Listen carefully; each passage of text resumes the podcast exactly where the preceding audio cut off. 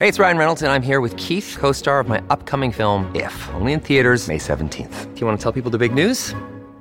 All right, I'll do it. Sign up now and you'll get unlimited for $15 a month and six months of Paramount Plus Essential Plan on us. Mintmobile.com slash switch. Upfront payment of $45 equivalent to $15 per month. Unlimited over 40 gigabytes per month. Face lower speeds. Videos at 480p. Active Mint customers by 531.24 get six months of Paramount Plus Essential Plan. Auto renews after six months. Offer ends May 31st, 2024. Separate Paramount Plus registration required. Terms and conditions apply if rated PG. This episode is brought to you by Reese's Peanut Butter Cups. In breaking news, leading scientists worldwide are conducting experiments to determine if Reese's Peanut Butter Cups are the perfect combination of peanut butter and chocolate. However, it appears the study was inconclusive, as the scientists couldn't help but eat all the Reese's. Because when you want something sweet, you can't do better than Reese's. Find Reese's now at a store near you.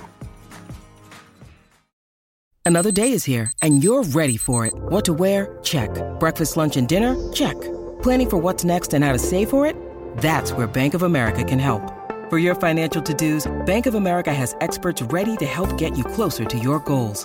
Get started at one of our local financial centers or 24-7 in our mobile banking app. Find a location near you at bankofamerica.com slash talk to us. What would you like the power to do? Mobile banking requires downloading the app and is only available for select devices. Message and data rates may apply. Bank of America and a member FDIC. Welcome to the New Books Network. Hello and welcome to New Books in the Indian Ocean World, a podcast channel on the New Books Network. This podcast is for listeners who want to sail the waters of the expansive Indian Ocean to learn about its past and present. Thank you for joining me. I'm your host, Ahmed Al-Mazmi, a PhD candidate at Princeton University. And today with me is a special guest, uh, Professor Xavier Luffin, who's a professor of Arabic literature at the Free University of Brussels. He has translated several novels, short stories, poems, and dramas from Arabic into French.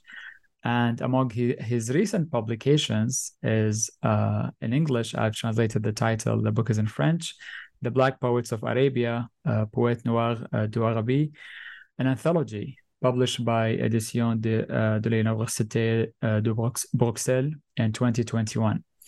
And today we will be discussing uh, his book, Another Look at Congolese History, Arabic and Swahili Documents in the Belgian Archives between 1880 to 1899, published by Académie Royale des Sciences uh, de Outre-Mer in 2020 and it's part of a series, uh, Sources of African History, which is an international publication project initiated in 1962 under the general auspices of the Union uh, Académique uh, Inter- Inter- Internationale in Brussels to publish critical editions of sources for the history of sub-Saharan Africa. Uh, welcome, Xavier, to New Books in the Indian Ocean World, and thank you so much for taking the time to talk about your book. I thank you for the invitation. Thank you. You're welcome. So, another look at Congolese history unlocks an, an, unprecedented journey through the tapestry of Congo's past in Central Africa and the Indian Ocean world. This uh, meticulously compiled collection unveils a trove of Arabic and Swahili archival documents uh, nestled within Belgian archives, presenting uh, an unparalleled lens into a transformative era spanning the eve of Belgian colonization, these documents uh, illuminate the diverse cultural landscape, revealing the profound influences of Arab Muslim communities on Congo's so, uh, societal fabric. From the Arab campaign to the expulsion of Azande sultans, these texts narrate the entwined destinies of communities, their interactions, and the seismic shifts in power dynamics. Uh, today, we will explore the evolution of Arabic script in East and Central Africa and its appropriation by local populations and the intricate dance between Arabic and Swahili as potent tools during uh, a tumultuous period of colonization. The book traces these invaluable historical records, uh, colonial acquisition, and geographical origins, offering a vivid uh, mosaic of voices across vast regions, from letters to contracts and acts of submission to manuscripts, notebooks, and amulets. Each document paints a vivid portrait of historical events intertwined with linguistic nuances and epistolary formulas. Uh, we will learn more about these complexities of scribes, translators, and the materiality shaping the preservation of these texts, revealing the depth of uh, the cultural interplay between the Congo and the Indian Ocean world. But first, before uh, delving into uh, the book, we would like to learn about its editor. So please, uh, if you can share a few words about yourself, that is where you grew up, where you went to school, how you became interested in uh, Congolese history and its uh, transregional connections, and if you would like to mention any mentors and book that shaped your career along the way. Okay, so uh, I was born in um, in Brussels, the the capital of Belgium, and um, that's uh, where I grew up. Um, I grew up in a, in a place called Schaerbeek, which is quite a kind of a multi, let's say, multicultural uh, area with a lot of people um, with different origins.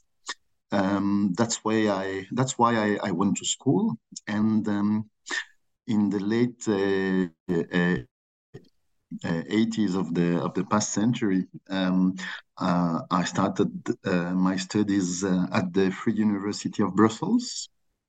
Uh, that's the university where I teach now. And um, uh, actually, I, I started um, first. I, I studied archaeology at university.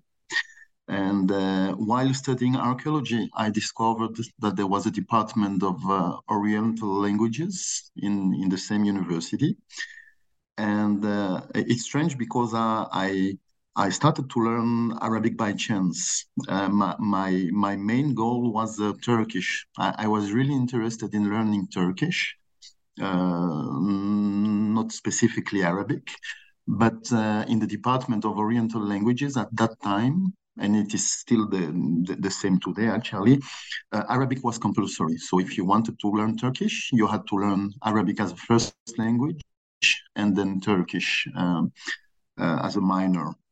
And so I said, yes, why, why, not? It's it must be interesting too to to learn Arabic. But but as, as I said, my goal was Turkish. and um, at the end of the at the end of the day, I I became specialized in um, in Arabic language and uh, Arabic literature. And um, what is the link with the with Africa in in in all those studies? Uh, well, um, I had some family connections with the with Congo because my my, my father was a uh, was a pilot and he used to to to travel quite often to Congo, and so Congo was a name which was very uh, familiar to me. And actually, it's the same for most Belgians because most of us we we we had a relative who who had a connection uh, through one way or another with Congo, and so. Um, I, was also very. I, have always been very interested in the in in in the history of Africa in general and Congo in in particular, and um, um, I started to after after I finished my uh, my MA in uh, Oriental languages, uh, I discovered uh, that um, uh, in in many travelogues written by um, Belgians or Europeans who traveled uh, to Congo in the late 19th centuries, they were quite often mentioning um, uh, Arabic uh, as um, well. It, it, it, was not really clear, but some of them were mentioning um, documents written in Arabic or the fact that there were some um, Muslim traders and things like this. And, so I thought, well, uh, uh, maybe that the documents they mention in those travelogues uh, still exist. Maybe I can find some some traces of uh, uh, of those documents, and and that's the way I I started to uh, to dig more and more in the history of Congo. Um, so you asked me whether I have mentors. Uh, yes, I well I, I couldn't I could name so so many people, but I, I will just mention some of them.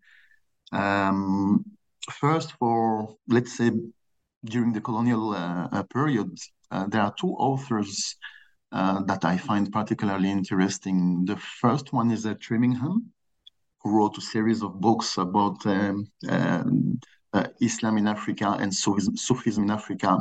And for me, it's an important name because he he gave some some consistency to uh, to the stu- to the studies of Islam uh, in Africa during the colonial period. I mean, Islam was not just a name or just a word, but he really tried to expose. He was not the only one, of course, but uh, he really tried to uh, to dig into the um, Islamic culture of Africa uh, in a very interesting way. And the other name is more related to Belgium. He, uh, it is uh, Armand Abel. Actually, Armand Abel was um, um, a, a, Belgian Orientalist, and he was uh, teaching Arabic in in my university. So I never met him. I think he died before I, I, I was born. Uh, but he he wrote a very interesting book uh, in 1959, uh, which is just one year before the independence of Congo. Uh, which is uh, called um, Les, Musulmans, Les Musulmans Noirs du Maniema, so the, the, the, Black Muslims of Maniema in Eastern Congo. And it is the first time that somebody who knows very well the Arabic culture and the Islamic cultures writes about um, the Islamic culture in Congo. So for me, it was really um, um, a, pivotal book, very, very, very important book. And then, of course, I should mention um, uh, for, for, I mean, after the independence, for for a more recent period, the the the the, the tremendous work made by uh, John Hunwick and um, uh, Rex O'Fahey uh, you know, they, they, they wrote together this collection of uh, this series of books uh, called um, um, um, Arabic Literature in Africa, uh, with uh, one volume dedicated to uh, one specific geographical area of Africa. And well, for me, though, this series, this series of books is a is really a treasure, and it it encouraged me to uh, to see whether something could be done about Congo, because of course Congo is absent of this uh, of this book. And uh, again, a little bit like Trimingham, um, what interested me in, in the works of Hunwick and O'Fahey is the fact that for them, Arabic or sorry, Islam or, or Arabic were not just words, but they really tried to show that there was something to say about uh, Islamic presence and um, uh, Arabic presence in Africa in terms of culture and not just in terms of uh, politics or, or history. Indeed. Uh, yeah. Thank, uh, thank you for sharing uh, that journey that, um, that really connected you profoundly with the Congo through your life which is quite to be to be honest quite unique in many ways because usually um, africans who are working on on you know this part of africa usually don't dabble in uh, let's say middle eastern languages uh, and assume the lack of literacy and the lack of uh, textual archives uh, in the pre-colonial era uh, for this part of africa uh, so for someone to be interested in this region, but also to acquire the needed linguistic skills to you know explore such an archive is quite uh, really uh, infrequent to find. Um, so if you can reflect on that, why do you think, uh, or or let me rephrase that? Uh, is it is it is it the problem uh, is the way we initiate students and uh, departmental training and they provided you know resources for that? Or is it uh, a much deeper problem with the discipline of african history that assumes you know that pre-colonial african history is by default void of textual archives and literacy? Yeah I, I would uh, definitely uh, take the second option that you mentioned. I'm i'm really i'm really surprised even today, uh, I mean, how people who work in, um, uh, for instance, in Congo, in in in parts of the country where uh, there are Muslim communities, when when I ask them whether they, they have seen documents in Arabic or whether they do know something about anything related to to um, uh, to Arabic literacy in Congo, they say, "Oh no, I, have never seen anything of of, uh, of that kind in the, when I was in Congo." even sometimes with um, uh, people working on um, on uh, working with uh, Muslim informants in Congo. And the way I explain it, of course, there are many reasons, uh, not only one reason, but I think that if I had to to summarize the, the main points, I think that most of the people who are interested in, in the history and in the cultures of Africa, especially for sub-Saharan uh, Africa, they consider uh, that uh, uh, Africa means um, orality or oral traditions, you know? And so they focus on this. They, they think they, they, they do not expect to find some written documents that would be earlier than um, I mean, the colonial prisons, uh, just because they, I mean, they, they, are not trying to hide it, but they are just not expecting this. Because in in their way, in their vision, uh, Africa really means uh, oral tradition, which is not completely um, false, of course, because if you take Congo, of course, the main uh, the main means of uh, uh, of um, historical transmission remains oral tradition but still it's not the only one. And and and this may explain the invisibility of um, uh, literacy uh, let's say arabic and ajami uh, literacy in congo. Then there is another explanation i think. Of course there are people who are interested in uh, arabic studies uh, or islamic studies or both of them but they consider that country like congo is uh, peripheral I mean, it, it, it, stands at the periphery of the Islamic and Arab world in at least two dimensions. First, uh, geographically, it's it's a remote area, far from uh, what they are, I mean, used to to to to deal with, and then also um, uh, Islam uh, or Arabic culture reached the area in in in a quite uh, late uh, period, which is the, the second part of the 19th century. So uh, to, to summarize, I think that people who are interested in, uh, in uh, African studies um, are not interested in uh, or are not aware of Arabic literacy.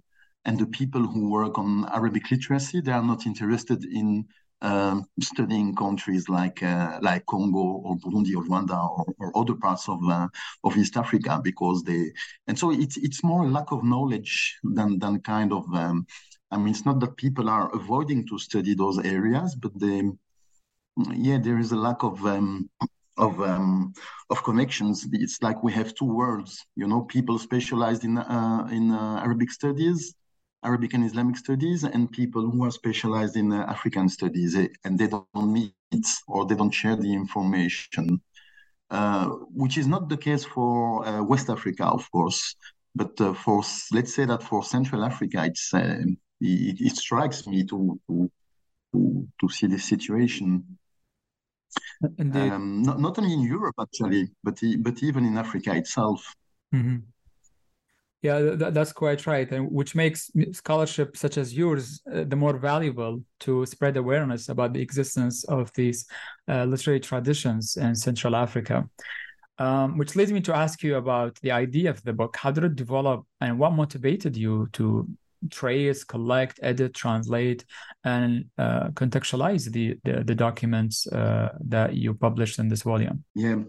So, as I said earlier, the first um, um, uh, clues that I that I that I met uh, was, as I said, when I was reading those uh, 19th century travelogues. Um, let, let me take the example of uh, Richard Burton when he explored. Um, uh, I mean, uh, the hinterland of East Africa. He mentions the fact that he leaves Zanzibar with the uh, with letters, and that he brings these letters to um, uh, Arab and Swahili merchants who uh, dwell in the hinterland. And so, uh, because Richard Burton was also interested in Arabic culture, so again, we, we come back to the same problem. He mentions um, in the, exist the existence of the literacy in, um, in, in the East African hinterland. He's not talking about Congo, more about uh, Tanzania and, and, countries like this, but still, he mentions this. And that, that was the first thing that's made me think, well, if there are some um, Swahili and Arab traders in Congo, uh, they should have the same relationship with literacy. If Burton brings letters to uh, uh, um, Muslim merchants uh, established in Tanzania, uh, why would the, the same merchants uh, established in Congo be illiterate? It's a nonsense. So I guess that those people too uh, through one way or another had connections with uh, literacy. And so I started to read books written this time uh, by uh, Belgian uh, uh, officers or administrators who worked in Eastern Congo mainly during the late 19th century. And they did exactly what Richard Burton did. it means that they mention in, the, in their travelogues or in their official reports the presence of uh, literacy in, in, in of course they were not specifically describing it but it was a detail in the in the reports they were mentioning that for instance uh, they met a merchant who had uh, a copy of the quran in, uh, at home or he, they describe a, a local chief who has um, uh, who uses um, uh, quranic verses as a talisman and then some others mention uh, merchants uh, exchanging letters. And so I, I when, when, I saw this first in the travelogues, I, I, I, thought I should check in the archives and maybe that by chance we could find some uh, some documents related to, to, I mean, some letters written by merchants or things like this. And um, uh, so, so, I started with this clue found in, in, in those travelogues. And actually, I went first to the, um, the main um, um, museum related to Africa in Belgium, which is the Tervuren uh, Museum. We, it is now called the Africa Museum, and it is located in Tervuren, which is a, a, small city outside of, uh, of Brussels. Uh, the, the, the, this museum was built by uh, by King Leopold uh, II, and um, uh, in order to emphasize the the colonization, the importance of the colonization of uh, of Congo at that time. And so uh, I went into the archives and I checked, especially in the, the archives related to to officers, Belgian officers who worked in Eastern Congo. And I was struck to discover actually some documents written uh, with the Arabic scripts. And then I started to open uh, other files and new files, and uh, I discovered that, well, the, the, the, there was a quantity of documents that was uh, uh, sufficient to uh, to do something about it. So I first published some articles in, in French and then in English uh, about some specific uh, documents related to uh, one Belgian officer or to, to one specific area of Congo. but then I went to to other museums and other archives like the um, what we call in French les archives africaines, so the African archives, which is the, the name of uh, um, all the archives dating back to the um, to the colonial period and um, which are now uh, in the um, in the ministry at the Ministry of uh, Foreign Affairs, and there I discovered some new documents. Then I went to the um, uh, to the, the royal palace and I discovered that even there there were some documents. And so when I saw all those documents, I thought, well, nobody talks about them, so I should try to um, um, to, to, to show them and to, to show them to the historians, to the people who are interested in the history of Congo, because until now, most, if not all, the books related to the history of um, of Congo are always uh, they always rely on uh, information written by Europeans, or they rely on oral tradition, but again recorded by Belgians. But they never use, I mean, documents like those um, Arabic and Swahili letters and, and, and treaties and so on. And so that, that that's that was really the aim of, of my book. I realized that I had enough of documents. I have found something like a little bit less than 100 uh, documents in Arabic and in Ajami Swahili. And I thought, well, uh, I mean, I would like the historians to use those documents, to know them, um, uh, to see that. Um, uh, I will give you an example.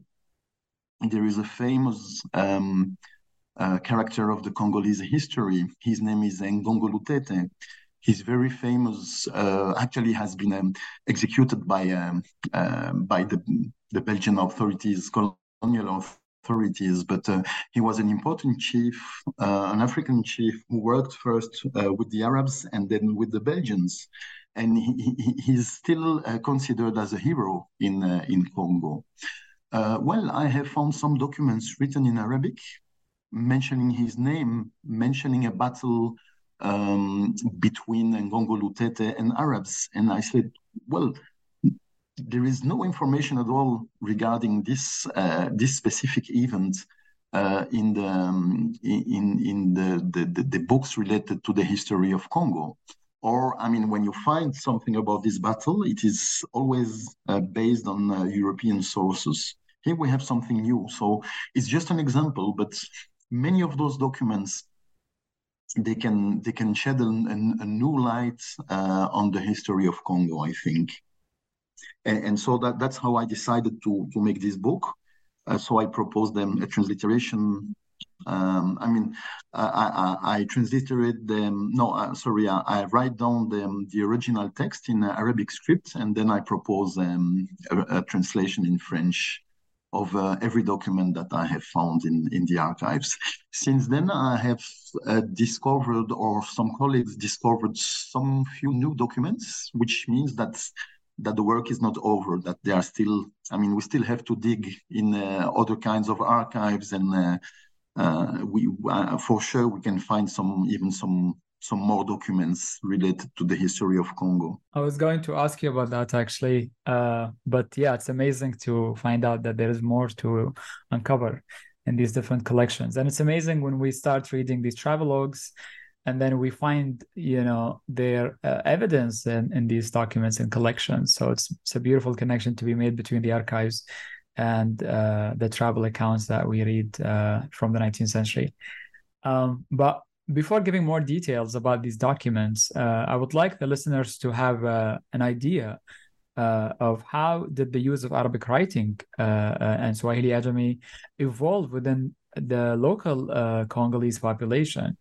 were there instances of appropriation or adaptation of the script while being written in the Congo? Yeah, that, that's a very interesting question because actually myself, I, I was surprised. You know, when you look at the history of uh, West Africa, that's what happened. You know, Muslim merchants arrive in West Africa. They were exchanging their document, some documents, and then the local population, step by step, uh, started to to to participate in the production in, of such documents because they converted to Islam and then they, they learn Arabic and then they apply uh, Arabic script to their own languages, you know, like uh, Hausa, Fulani, and Wolof, and so on. I thought, well, in, in Central Africa, the process was shorter because, I mean, the, the, the Muslim communities, uh, or the Muslim merchants uh, started to uh, visit Congo probably around 1860, uh, not earlier. So I thought maybe it's the, the, this this period is too short to um, to see such um, such a phenomenon that that we could compare with uh, what happened in West Africa. But actually, um, it happened.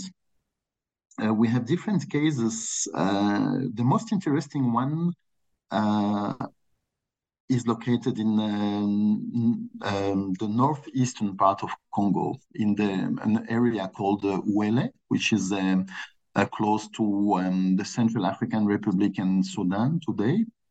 And then there, there is a, um, a population uh, called uh, Azande. They, they still uh, dwell in the same uh, area today and those um, those Azande chiefs they had some quite well organized uh, kingdoms in the in the area, and they were in contact with the uh, Arab traders coming this time uh, not from the Swahili coast but from uh, from the north from Sudan, and it seems that they saw uh, that. Uh, Arab traders who were visiting the, their kingdoms were exchanging letters in Arabic, and and and it it gave them an a kind of asset. You know, it was it was something that they that they hadn't because they, they could exchange information, written information, which means secret information, and uh, also they could register things, uh, record things, and so on. And and so uh, what the Azande chiefs did is that they. Um, um, some of them uh, uh, learned uh, uh Arabic. Actually, it seems that most of the Azande chiefs were able to to, to talk in Arabic. Uh, but then, coming to literacy, first they hired some secretaries coming from Chad and Sudan, areas like Darfur. Uh, th- th- those uh, those were Sudanese who were, I mean, they, they were like um, uh, um, they are called uh, fuqaha. Uh, the, the, first they, they, they came to um, I mean to uh, as teachers uh, of um, of um, in, Islamic um, in Muslim schools and everything, but then they, they started to write letters for the sultans. So we know that we have Azande sultans who were dictating letters. so it's interesting because first they were sending those letters to uh, Arab merchants, which is quite normal. But I have found some letters that have been written by a, a Zande chief to another Zande chief, which means that really they appropriated somehow, I mean, uh, Arabic literacy. Even if they didn't write the letters, I mean, directly, they were hiring secretaries, but that's not important. The important thing is that they were using Arabic literacy as a, as a means of communication. And then when the Belgian officers came to the region, uh, they also exchanged letters in Arabic with the uh, with the Belgian officers. So so that that's really a, a, I mean the best case of um, appropriation of of Arabic writing in the area. But there are some other cases. Even if we we we did we, we, we, we don't have those documents anymore, they are mentioned again by other sources. Uh, one good example is um, Msiri. Uh, so Msiri was um, uh, um, a king in uh, what is now Katanga. he was quite powerful, and we have um, um, a European, his name is Arnot, who stayed for two years uh, in the palace of uh, the king Msiri. And he describes uh, the king dictating again a letter to a local, to um, um uh, well, a Swahili or an Arab secretary. It is not clear, but again, it seems that um, the the king was using uh, the presence of uh, uh, Muslim merchants. Um, and asking them to to write uh, letters to some other people. Um, um, we have a third example uh, there is a letter uh, mentioning uh, Ngongo Lutete, so the, the, the African I was uh, mentioning uh, earlier. And uh, actually, it's uh, Tippu Tip himself. So um, the famous uh, merchant who was in uh, Eastern Congo. In one of his letters, he says uh, the letters is written in Arabic and is sent to to the King Leopold, and he says clearly in the letter that uh, he has sent a letter to Ngongo Lutete in order to inform him uh, that the Belgians were uh, in need of uh, a manpower in the area. And so he was asking Ngongo Lutete to find some workers uh, for the Belgians.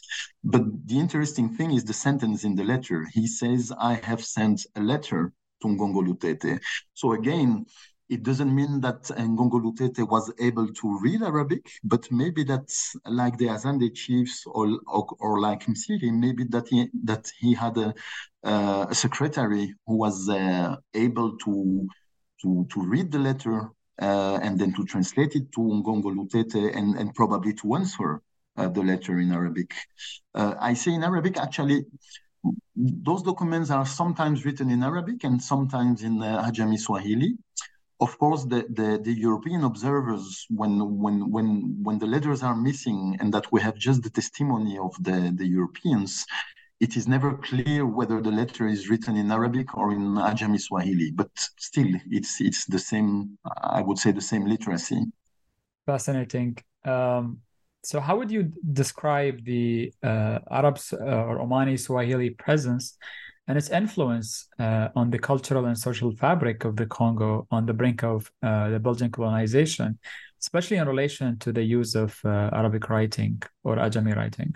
So their influence was um, quite important in many ways. Um, uh, as I said in the beginning, uh, for a long time, literacy seemed to be invisible in the um, in the European testimonies. Uh, however, the European observers uh, often um, highlight uh, other kinds of influence um, on the local society. For instance, they, they quite often mention that new uh, tree species and uh, plant species were introduced in the area. You know, like um, uh, lemon trees and um, um, some specific crops. You know, were brought from from from the Swahili coast or even from Oman into East Africa. Then there were other influences like um, clothing. It seems that many people even um, people who did not convert to Islam uh, adopted, you know, like the the, the kanzu and uh, other specific uh, clothes uh, related to, um, to to Muslim and, and Swahili culture. Um, also, the way um, um, the way some uh, houses were built in some areas, all those things were uh, heavily influenced by the um, uh, by the, the Omani and Swahili presence in the area. Uh, but the most uh, striking influence is, of course, the language. Not mentioning literacy, uh, Swahili very quickly became a lingua, fr- lingua franca in the area.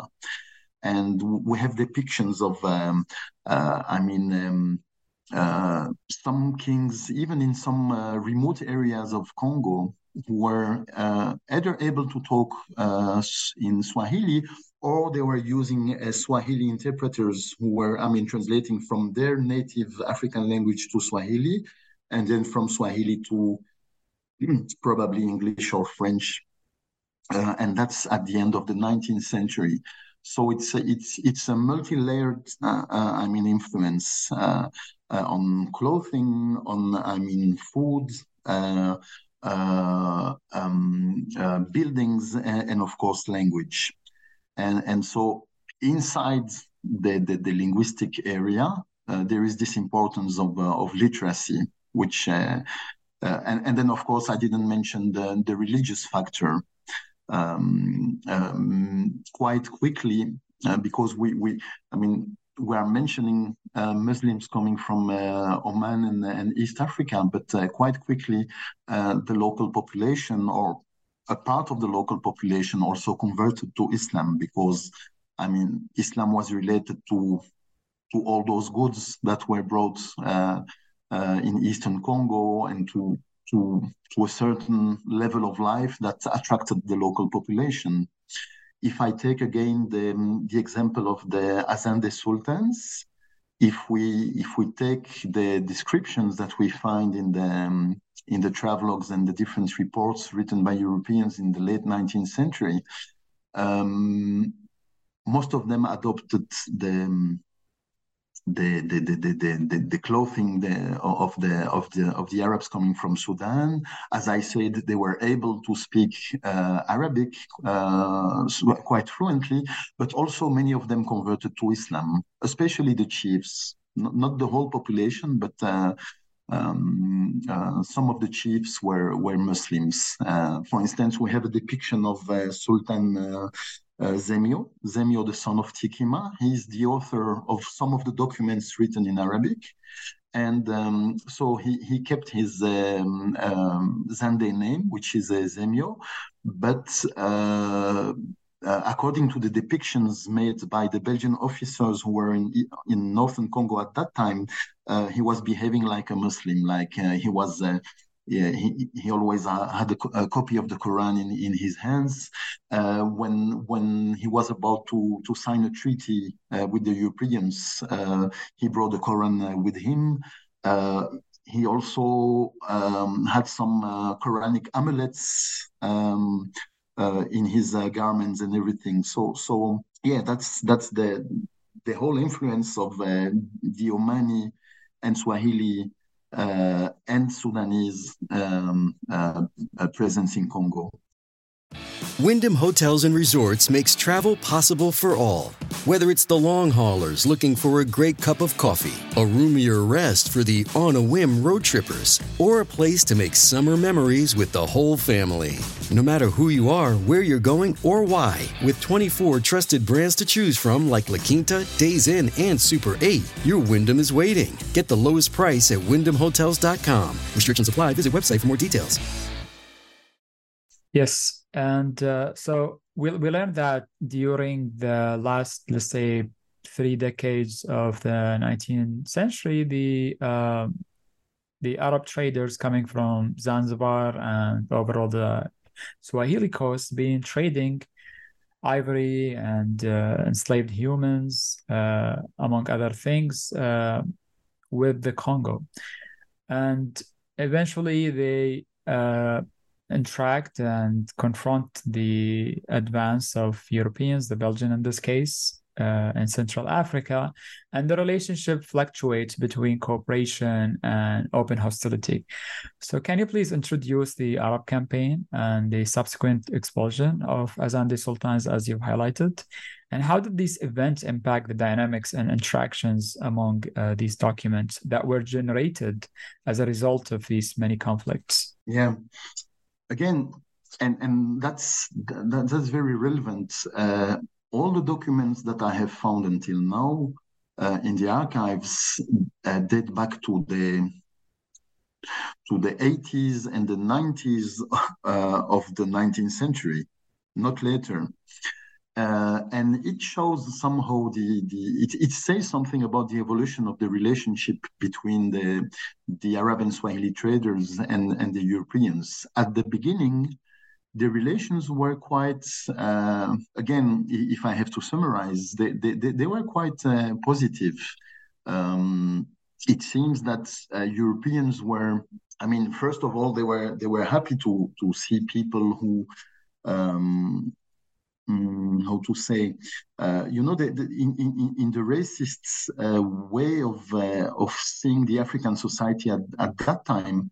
I mean, the Arabs, because they were Muslims, because they, they, they, they had literacy, because they were monotheists, were, I mean, uh, better considered that, that than than the rest of the, the African population. So so that's the first thing, and it, it's quite obvious, you know. Even people when they um, some of the observers at that time, even when they criticized the the the the, the, the Arab or Muslim uh, challengers in the area, they somehow respect them because of all those uh, elements, and they thought that they, well.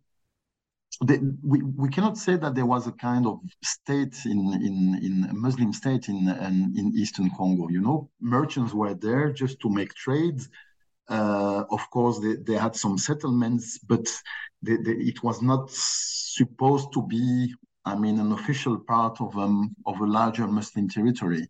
So first, the Belgians thought that they could integrate or that they, they could keep those uh, those uh, Arab merchants and that they could even sometimes rely on them uh, in order to uh, to to establish themselves in the area. And uh, on the other side, it seems that the Arab and, and, and Swahili traders saw the Europeans as people passing by. I mean, they were going, they were not going to, to, to settle down in the area. Uh, then, in the beginning of the, let's say, the years um, 1890s, uh, the Arab and the Swahilis uh, understood that the Belgians were there to that they were intending to stay in the area and that they were really, I mean, colonizing the area.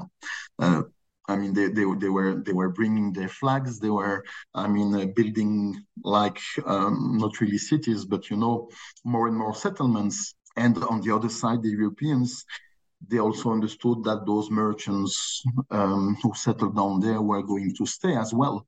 And so th- there was a kind of rivalry that was that was actually there from the beginning. But in in, in the 90s of the of the 19th century, it, it really, I mean, both sides understood that, I mean, somebody had to win that they, they, they, they would be just one um, um, one ruler in the area. And, and, so that's how the war started. And it lasted from um, uh, 1892 to 1894. In 1894, most of the Muslim uh, settlements were, um, I mean, um, uh, destroyed uh, by the Belgians. Uh, and and that's really a, a, changing point in the history. You know that, that, that, as I said, most of the documents written in Arabic date back to uh, before this period or during this period. Uh, later, we don't have documents anymore because there was there was a kind of, um, I mean, um, um, uh, the, the, Belgians uh, decided not to to chase away uh, the Muslim communities, but they, they, they tried to restrain them to keep them at the same size and I mean avoiding I mean uh, I mean, um, forbidding uh, new Muslims uh, coming from from Tanzania or, or, other part of Africa, forbidding the introduction of books or anything that would be written in Arabic. And so th th there is this big difference at the very beginning. I mean, the Belgians were even I mean, they were receiving letters from their Arab counterparts or Swahili counterparts, and they were also answering to them in Arabic. So the, the, the, that, that's quite amazing. During the, the, the 80s and the 90s of the 19th century, the Belgian officers had uh, secretaries coming from the Middle East uh, who were translating the letters uh, uh written in Arabic to the officers and who were also uh, writing down uh, their answers into Arabic. So it means that at, at an early stage, the Belgians were using Arabic as a means of communication with the Muslim traders. But then after the the the, the Arab campaign, uh, all those things uh, stopped, and I mean. Um, uh, Muslims were, uh, let's say, um, subdued, and and so um, Arabic was not seen as a as a means of communication anymore. So if people wanted to communicate with the Europeans, they had to to learn French or to communicate through uh, uh, through Swahili, um, which which was adopted as a lingua franca as well. And so the, the, the, I really see a change in, in, in the use of literacy uh, after that period. But it doesn't mean that uh, literacy disappeared. Actually, it never disappeared. Uh, um, uh, I, I, was in Kisangani in September and I saw that uh, in Kisangani, for instance, uh, some people are still uh, um, reading books in Arabic, using Arabic in their, I mean, mainly in their religious life. Um, but but but something changed at, at the end of the 19th century for sure. Right. Uh, and in addition to the uh, Swahili Omani, let's say current coming from the Indian Ocean, from the Nile Valley as well, you have the Ottoman, Egyptian, uh, Sudanese connection uh, advancing towards the south. And we have uh, writings that are in the, let's say, Sudan, uh, Sudanic or Sudanese traditions. Um, so, how would you describe that current coming from the north rather than the east? And mm-hmm. did it ever intersect uh, with the Swahili traditions, or were they always separate? So it's, it's strange because the, the, the both um, ways of penetration into Congo started uh, somehow around the same period, which is uh, uh, 1860. So around 1860, uh, Swahili and Omanis were uh, reaching uh, eastern Congo. And at the same time, Sudanese and Egyptians, as you said, arrived in the, um, in the northern part of Congo. and um, it seems that uh, at the very beginning they were not really aware of uh, each other's presence but then around uh, let's say around um, um, maybe 1880, uh, something like this, a little bit later, they, they, they, they, they, they, they knew of the pre- of, of, each other's presence and they started to connect. And the Belgians uh, interfere, of course. They were fearing uh, that a connection between Muslims coming from the north and from the east would uh, reinforce uh, the Islamic presence in, in, in Congo and would uh, weaken uh, uh, the, the, European presence. but um, so it, it's, it, it, it developed so at the same period, but differently. Uh, because, as I said, uh, in the eastern part of Congo, literacy was in Arabic and in Ajami Swahili, while in the northern part of uh, Congo, uh, at the beginning, literacy was only in Arabic.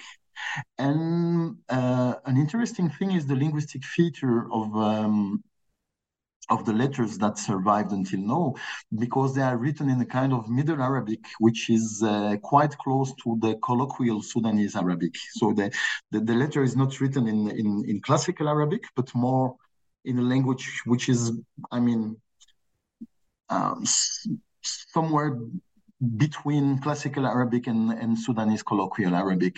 So that's the first uh, uh, different uh, first difference between between the two um, the two languages, I would say, or the, the, two linguistic situations in, in the same country. But then there is something else. Uh, later in the in the 1890s, uh, we, we have very few surviving books, but we have surviving books uh, in both Eastern and uh, Northern Congo. Uh, the books uh, in, that we have found um, coming from Eastern Congo are, of course, related to the, the, the book tradition of the Swahili world. And so the, the, the, when, when you look at the titles, uh, it's somehow the titles that you can find at the same period in in um, in Tanzania and in in uh, in Kenya uh, and so on. While um, um, in the northern part of the country, um, we have found we have in our archives, for instance, uh, two copies of uh, a book which is called Ratib, uh, which is a, a, collection of prayers written by El Mahdi. Uh, of course, this book was not circulating in Eastern Congo, but it was specific to Northern Congo. Um, and then, then Mahdi, of course, the, the, sorry, just to note yeah. Mahdi to the listeners. Yeah. So Mahdi was the Al Mahdi was the the, the main uh, I mean um, a Sudanese chief who opposed uh, the, the, the, the, the, the British uh, in Sudan in the late 19th century. Uh, and um, so he was um, exhorting uh, people in Sudan to, I mean, to revolt um, um against the, the, the, the, British. And actually, it, it led to an uprising against them and to the, the famous Battle of uh, Omdurman. And um, and um, so he was he was both uh, we could say he was a political as well as a, as a religious uh, leader um, uh, and um, eh, his influence uh, was very strong in Sudan, of course, but even in the northern part of Congo, because when um, when when the Mahdist troops were defeated, uh, some of the Mahdists uh, um, went uh, to to the south, and and some of them uh, arrived in uh, in northern Congo, and that's how we we have found those books like um, the copies of the of the Ratib. Uh, then there is a third way, which is um, not well explored, but which is very interesting, and, and it's a, it's a contradiction in the colonial history. You know, I said that um, the Belgians were trying to to break the influence of uh, of the Muslim communities in uh, in Eastern Congo and in Northern Congo, but at the same time, they were uh, hiring uh, people from West Africa and many of them were Muslims. Uh, and they were hiring them as a manpower. You know, when they started, uh, at, so that's at the beginning of the um, of the 20th century, when the Belgians uh, uh, uh, uh wanted to to build a, a, a railway from Matadi to what is now Kinshasa. They needed manpower, and local manpower was not enough. So they brought people from Mali and Senegal most of them, of course, were Muslims. and uh, that led to the building of the first mosque of uh, Kinshasa in, uh, in, I should check, but I think that it was something around 1908 uh, or 1910, which is very early. and even before them, uh, you know, during the the the the, the initial initial uh, process of colonization of Congo, because Belgium was a very small country, uh, Belgium was hiring uh, uh, soldiers from different parts of the world. Some of them uh, came from Zanzibar, but many of them were Hausa from West Africa. And of course, those uh, Hausa were Muslims as well. And, and so it's, it's quite funny to see that the colonial power sometime somehow started to, to, to, to break the influence of Islam in some parts of the country but then unconsciously, they also brought a new Muslim um, a population in the country because those people still live in Congo now. If you go to Kinshasa, if you go to Kisangani, you will find some um, uh, West African uh, Muslims. Sometimes they have their own mosque, you know, and they are there since the very beginning of colonization. So it's a third way of um, um, a third way of penetration, which which still has to be explored, you know, because I guess that the uh, to give you an example, um, the Muslims in Eastern Congo are Shafi'i, but the mosque that was built uh, for the um, for the West Africans in Kinshasa uh, was a Maliki mosque, you know. So I guess that if you uh, somebody should make an inquiry about the books that are used among the, the West African Muslims in Congo. It, it, I, am sure it would bring some very interesting uh, information uh, regarding them. Uh, regarding their own literacy and, and their own tradition of uh, you know we, we i didn't mention uh, i had no time to mention titles of books but uh, books are circulating in Congo uh, since the late, uh, books in Arabic are circulating in Congo since the late 19th uh, century. And uh, it should be interesting to compare what do uh, West African Muslims read and what do, let's say, Shafi'i Muslims read in Congo. But that's an that's another chapter. Indeed, sounds like an amazing project, and hopefully, uh, our mutual friend Faisal Hassan is listening, among others, who would be interested uh, to trace these connections between the Sahel to the Swahili, I guess. Um, and uh, there's so much history to to talk about uh, that these documents uh, uncover and but unfortunately we have a uh, limited amount of time and and uh, given this hour we've covered a lot of history that i hope the listeners will uh, find it motivating to go and explore more and read these documents and if you know arabic and swahili uh, I'm pretty sure you will be amazed by these documents and what they have to tell you. And if you're not, uh, I encourage you to uh, consider it as a source for learning more about the history of Central Africa during this period. Uh, one more aspect that I would like to ask you about uh, about these documents, uh, about the challenges you encountered while compiling this collection, and uh, if there were uh, aspects you wish to include but couldn't due to the nature of the project. And I say this because uh, many scholars noted that the Belgian archives, in comparison to other European archives on Africa, happens to be the least explored and studied. Uh, things are changing now, of course, but uh, if you reflect on that uh, in connection to the challenges you enc- encountered uh, while working on this collection? Yeah, to, to, to be honest, um, most, if not all, uh, the the people working in the different archives that I that I visited were very open. So uh, at the contrary, sometimes they were even curious, you know, because they had those documents in Arabic, but but they didn't know what they were talking about, and and so um, they were even encouraging me in. Um, I mean, I had no problem, for instance, um, copying uh, or photocopying or scanning the documents or get access to any kind of uh, of documents um, people were really very open, even at the, the royal palace, you know. uh, at the beginning, I had some difficulties to to to see the documents, but it was just because they were, I mean, renewing the library, and I, I had to wait uh, for a while because the documents were were were were, were displaced, you know. But otherwise, I, I must, I, I, honestly, I must say that I I, I really didn't encounter any problem in uh, in uh, in um, uh, getting access to the to the documents and copying them and everything. Uh, at, uh, at the contrary, yeah. Um, uh, but yes, but, but also in, the... in addition to, with working with these documents, if you would like to mention any uh, challenges you faced.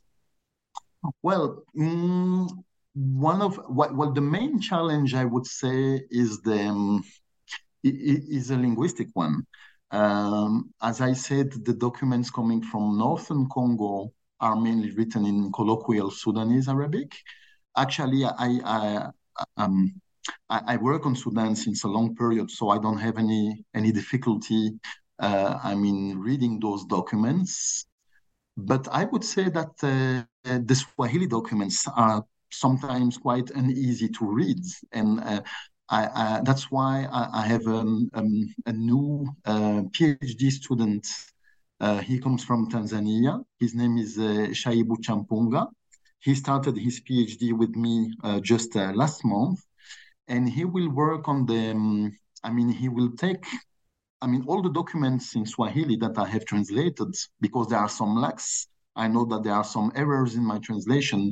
He will propose a new translation of the documents and also he will try to identify the the the let's say the dialectal variety of those documents because I, I have the impression that most of the documents are written in Kiunguja, but I'm well.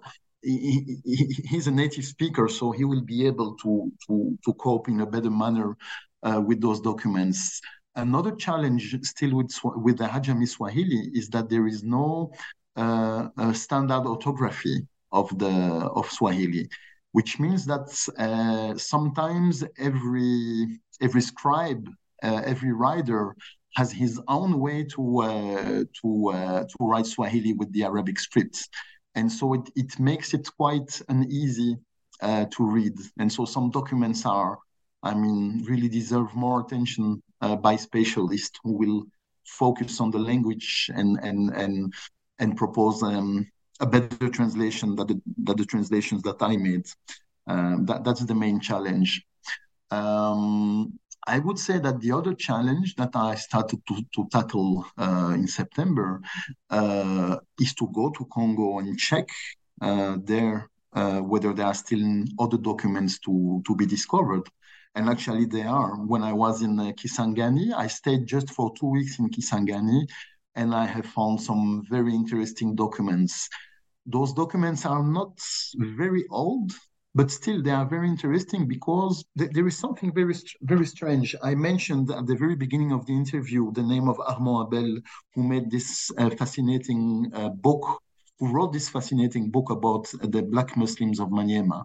So the book was published in 1959, and after that, almost nothing is said uh, regarding Arabic or Ajami literacy in Congo. it doesn't mean that that it stopped. It just means that well, people did. I mean, uh, didn't didn't write about it, or or I mean, there, there was a kind of invisibility of the phenomenon, and, and so um, the, the, we have this gap between between um, uh, 1959 and today, which is more than 70 years. What happened during those 70 years? So I went to Kisangani and I plan to go uh, in a couple of months to, uh, to other places like uh, Kasongo and Nyangwe to see whether some documents still exist and to talk about, I mean, local population to see, um, well, to, to, to get more information about the, the, the history of uh, Arabic and Ajami literacy in the country. And um, yeah, that, that's the main challenge. What happened after the independence? I mean, uh, uh, you have almost no information. With with with very few exceptions, you have one or two uh, very short articles mentioning. I mean, a prayer book coming from Congo, and um, uh, but those are short and uh, isolated articles. There is no, I mean, uh, a thorough study of the of the phenomenon. And and and so that's a real problem. You know to give you an example i asked people when i was in kisangani do you still uh, write swahili in uh, do you still uh, write uh, ajami swahili? And they told me no no. My, my, my, grandfathers used to do it but we don't do it anymore. And so the, the the question is okay when when did people stop writing ajami swahili and it was quite uneasy to find you know um, a, a, date. But then by chance in some in, in, in a small mosque in kisangani in the local archives i have found a letter written by a local imam in ajami swahili and the letter was written in 1979 but so so for me it was amazing. It, it, that, that was i mean 20 years after the last study made in, in Congo, and you, you could still find documents written in Ajami Swahili. But well, I have found two letters. Could I, shall we find something else later or, or earlier so that we could have a, I mean, a larger corpus? It's, it's, it's the whole point. I mean, what, what is the situation in Congo now in terms of literacy? That, that's the real yes. challenge. This sounds like another uh, maybe linguistic anthropology project that yeah.